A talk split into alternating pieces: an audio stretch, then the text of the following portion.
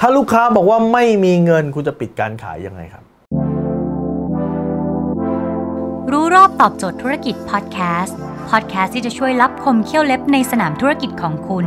โดยโคชแบงค์สุภกิจคุลชาติวิจิต เจ้าของหนังสือขายดีอันดับหนึ่ง รู้แค่นี้ขายดีทุกอย่าง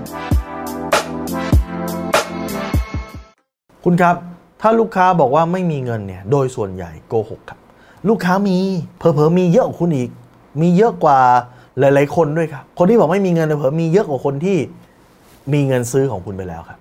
แต่การที่เขาบอกว่าไม่มีเงินมันก็ต้องพูดแบบนี้ครับ การที่เขาบอกว่าไม่มีเงินเนี่ยเป็นคำปฏิเสธชนิดหนึ่งครับ เป็นคำปฏิเสธที่อยากจะบอกคุณว่าฉันไม่มีเงินนะ แกอย่ามาเสียเวลาอะไรกับฉันเลย แต่แท้จริงแล้วเบื้องหลังคำปฏิเสธเนี่ยคือเขายังไม่ได้เห็นคุณค่าของตัวสินค้าครับ พูดง่ายๆคือเขาไม่ได้อยากได้ของคุณ เมื่อเขาอยากได้ เดี๋ยวเขาจะหาทาง มาซื้อสินค้าคุณเองครับ คุณครับ คนเราผ่อนรถเนี่ยกี่ปีฮะห้าปี 6 ปี บางที 7 ปีเลยนะครับทำไมล่ะ ก็เขาอยากได้ไงครับ ต่อให้ราคามันเกินเงินเดือน ราคามันเกินเงิน เก็บราคามันเกินเงินทั้งชีวิตที่เขามีเขาก็จะเขาก็อยากจะซื้ออะก็จะดิ้นรนหาซื้อจนได้อะเขาจะไปวิ่ง 3-4 ไฟแนนซ์จนกระทั่งได้ซื้อรถตามที่เขาต้องการครับ ถ้าเขาอยากได้บ้านนะฮะบ้านผ่อนเท่าไหร่ครับ 30 ปีครับ เมื่อความอยากถูกบิ้วแล้ว เป็นหนี้ทั้งชีวิตก็ยอมครับ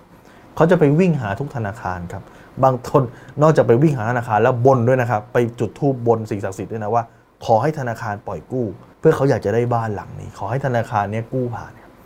มันถึงขั้นนี้เลยนะครับ เมื่อเขาอยากได้ เขาจะทำทุกวิถีทางหาเงินมาครับ ดังนั้นปัญหาของนักขายปัญหาของนักธุรกิจที่ทำการขาย ไม่ใช่ลูกค้ามีเงินหรือไม่มีเงินนะ คุณต้องพลิกวิธีคิดใหม่ วิธีคิดที่คุณจะควรจะคิดเลยคือ คุณทำให้ลูกค้าอยากได้มากเพียงพอหรือเปล่า งานของคุณคือทำให้ลูกค้าอยาก งานของลูกค้าคือหาเงินมาซื้อครับ อย่าทำงานกลับกัน อย่าไปโฟกัสที่ตัวเงิน คุณต้องโฟกัสว่าคุณทำให้ลูกค้ามี want หรือมีความต้องการที่จะซื้อได้มากเพียงพอไหม แล้วปัญหาการหาเงินคือปัญหาเขา ถ้าเขาต้องการมากเพียงพอ